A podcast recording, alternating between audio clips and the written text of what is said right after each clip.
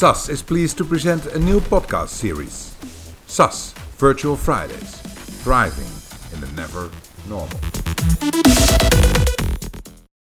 Welcome to the fourth edition of the SAS podcast Thriving in the Never Normal. Today we have we, we are going to talk about math women women saving the world. I'm here with Evie van der Heijden. Evie, what do you have for us today? Well, I'm happy to introduce two women today, Steph, because in the past Yeah. podcast we only had men. Yeah.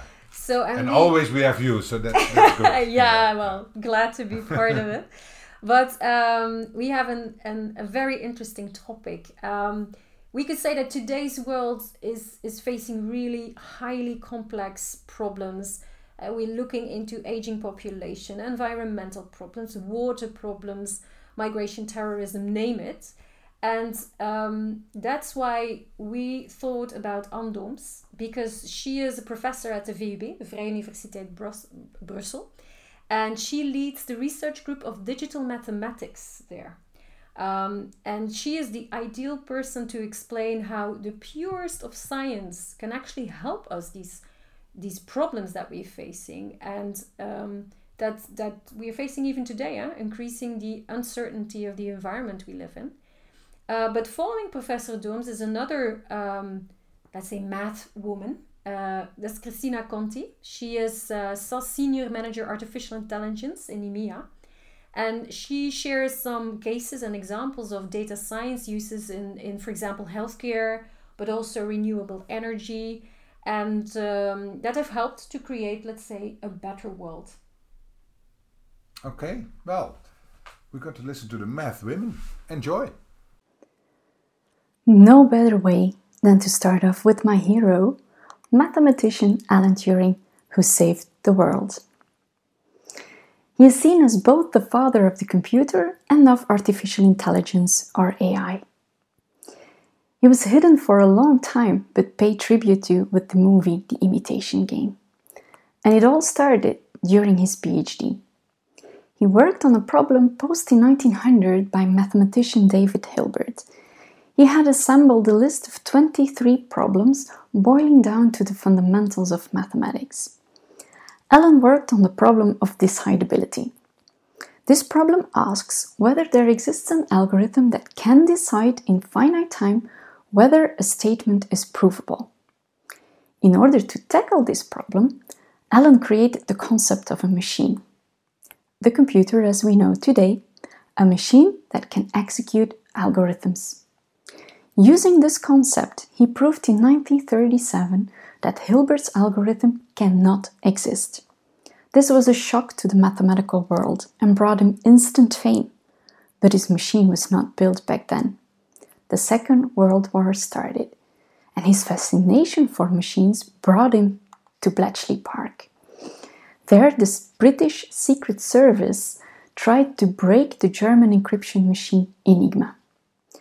Three Polish mathematicians had discovered a weakness in the machine, namely that a letter is never encrypted to itself. Using this knowledge, Alan created a machine called the bombe that executed a mathematical algorithm to break Enigma. It is said that this invention shortened the war by at least two years. So Alan and his mathematical machine for sure saved the world back then. After the war, he worked on the fact that the bombe and his initial Turing machine had to be programmed by hand. So he started thinking about a computer that could learn and think for itself. In order to describe machine intelligence, he invented the imitation game. A thought experiment in which we have three players an interrogator, a person, and a computer. By means of typed questions, the interrogator needs to discover the computer. If the machine can fool the interrogator in at least 50% of the time, it is said that the computer passes the Turing test. This is still a framework that helps us to judge machine intelligence. Because if we would send the computer this scan of a newspaper from 1900, he would fail the test. The computer cannot make sense of text around those holes, while humans can. We use our fantastic capability of pattern recognition together with language skills. Now, a computer actually has a problem with understanding what he sees. Take, for example, this scan of a folded invoice. For a computer, these are lines. We, we can recognize which are lines that came from a fold and which are lines that came from a table. This might surprise you that this is still a problem, because optical character recognition or OCR was already invented in 1974 by Ray Kurzweil. He invented the reading machine.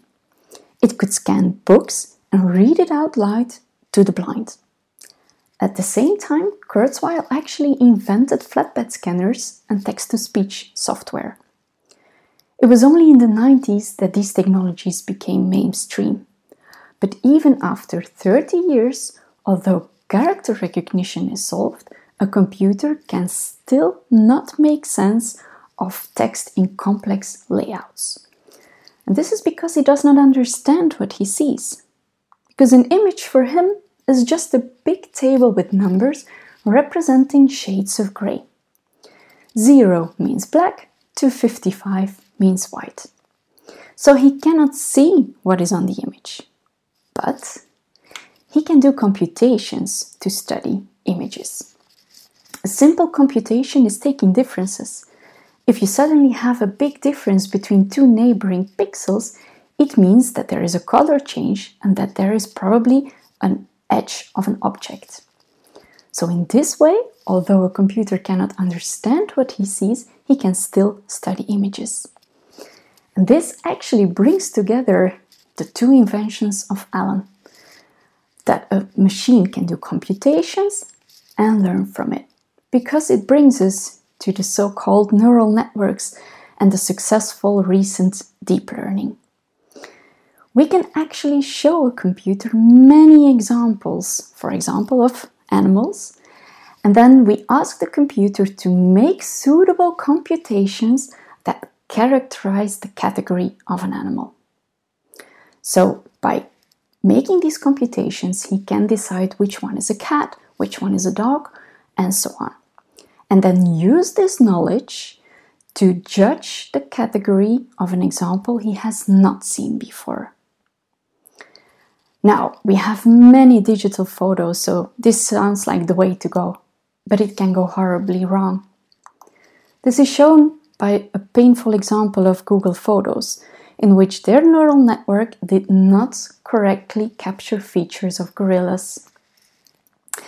And the problem actually finds its origin in both the data and the model. We all know that putting garbage in will make garbage come out, so designing a decent training set is key. But choosing the appropriate model is equally important, and knowing the math behind it enables us to judge the capabilities, but also its limitations, and helps us to create new mathematical tools in order to overcome the problems. I will now show you an example of text recognition where machine learning needed new mathematics in order to overcome the problem. This is the famous Ghent altarpiece by the Van Eyck brothers from 1432. On the back side, in the upper right corner, we have a book. Let's look at a close up. So this is a very small piece of the book of a couple of centimeters. Now the question is, is it painted text or just a perception? It puzzled art historians for years. Now, tackling this problem with machine learning is almost impossible because we would need a decent training set. And this would require the art historians to label many examples of patches of paintings with cracks and what is paint. So this is impossible. But by creating suitable mathematical computations, we are able to team up with the machine in order to capture the cracks. Our colleagues from Ghent University were then able to restore them, and then art historians could recognize from these restorations certain words, which brought them back to a copy of a text of Thomas de Aquino dating from 1430. Seeing the date, it is very likely that the Van Eyck brothers used this work as an inspiration and really painted text. So, although OCR would freak out about it, adding mathematics into the picture helps us read it. And this also formed the basis to tackle the newspaper that we saw before.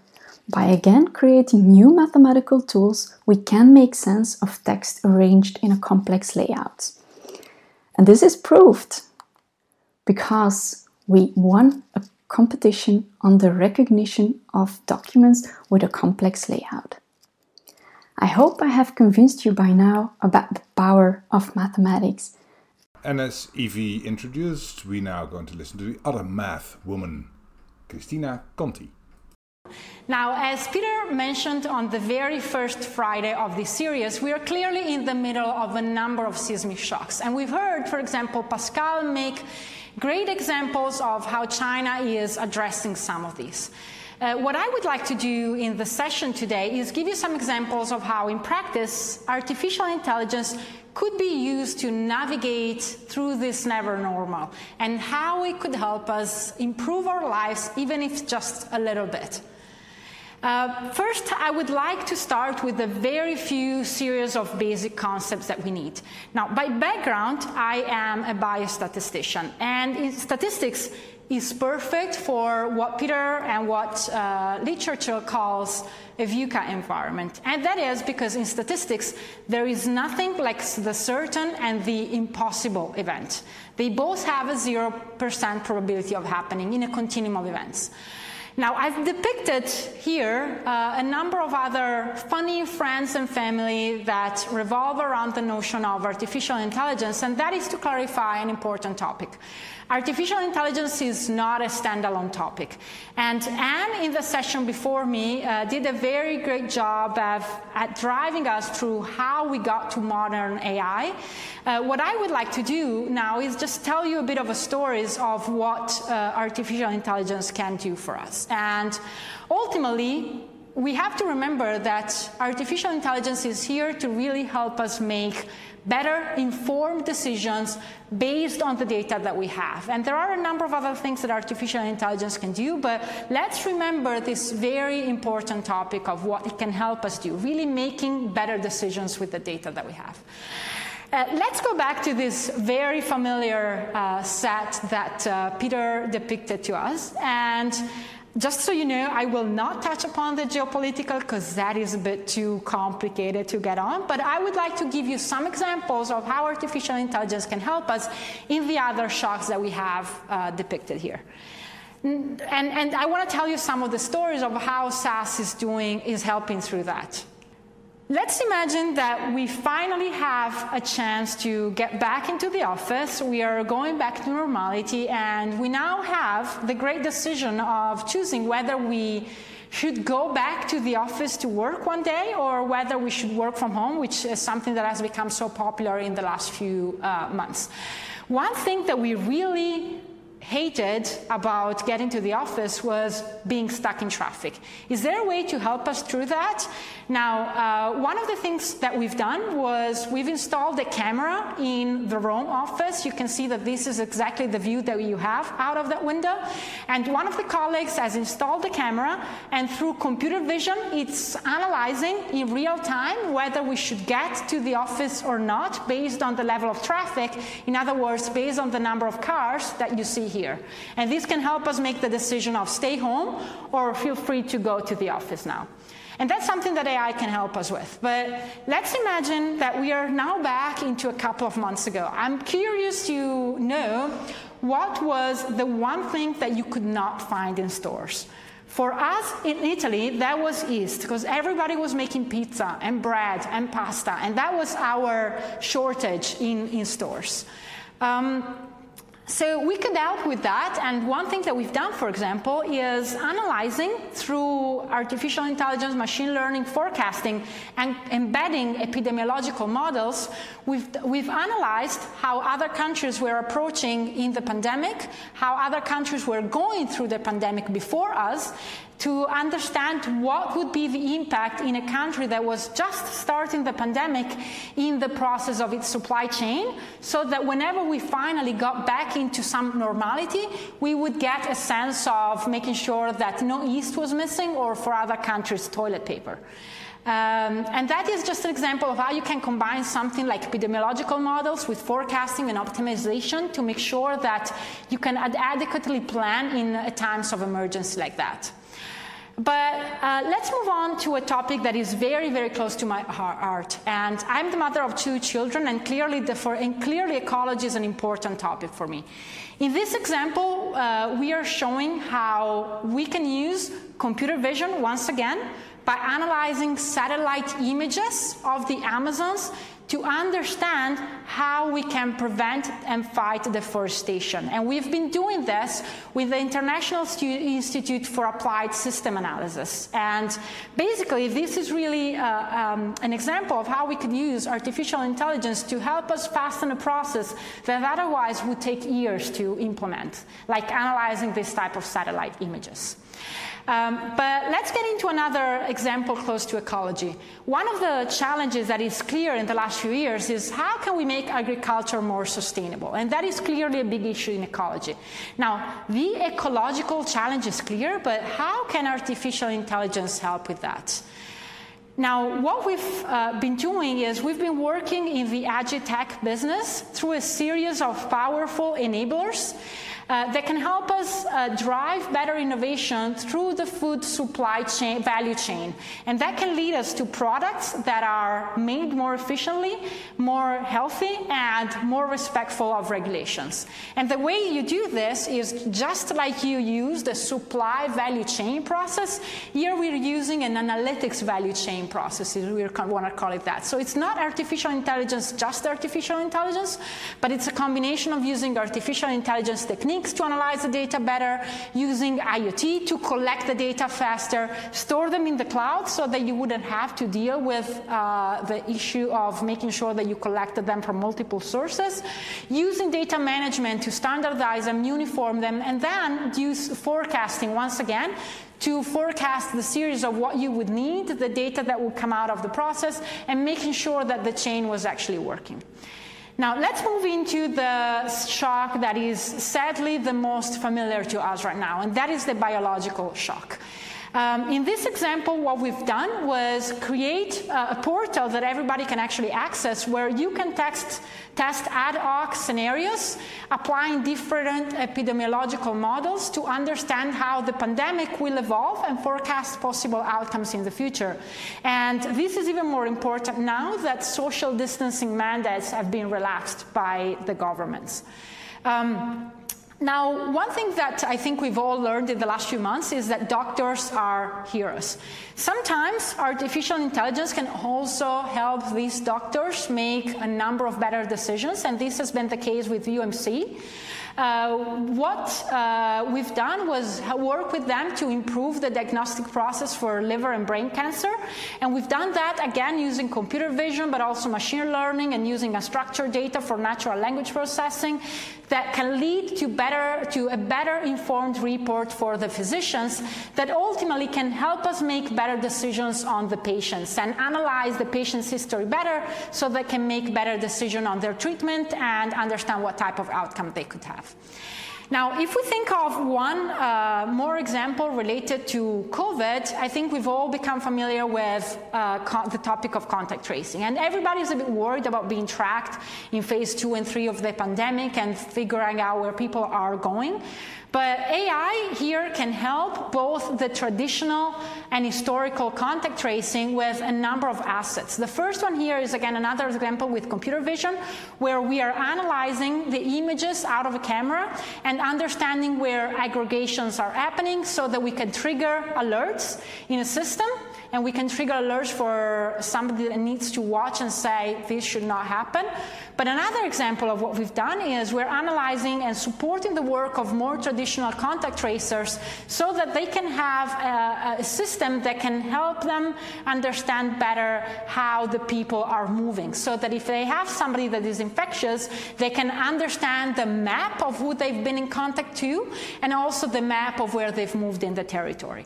And there are a number of other relevant stories that we can do to improve the world with artificial intelligence. I've only, only told you some of them, and I'm bringing a couple of more examples here, but there are so many more stories that can be told of how artificial intelligence can ultimately help us lead to a better society.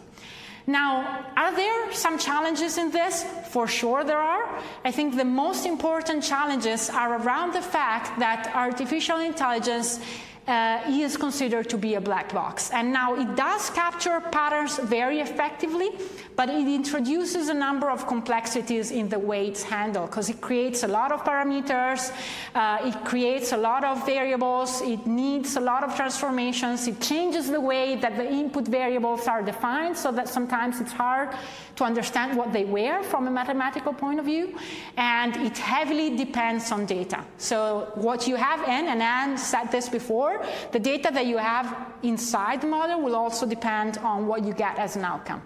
Uh, there is an important movement that is called FATE, which calls for fairness, accountability, transparency, ethics, and explicability, explainability of machine learning and artificial intelligence models. And this is a very important movement because aside of the technical calculations, it's really trying to make sure that artificial intelligence is not biased and it's explainable and we can actually understand what it's doing so that we can avoid uh, something like uh, the examples that I link here uh, show, which sometimes are typically in the scenario of bias in gender, bias in race, bias in religion. What we want to make sure is that this does not happen again in artificial intelligence, and this continues not to happen. And FATE is an important topic. It's both a technological topic and a human topic, because it's the responsibility of both pieces to make sure that this type of thing doesn't happen anymore and that fate is actually brought into the picture so that ultimately artificial intelligence can help bring the chaos into a structured organization so that we don't see all the cables all over the place anymore, but we see a wonderful, nice uh, rounding up of information. Thank you for listening to number four, The Math Women. Um, stay tuned and don't forget to share this on social media. Thank you.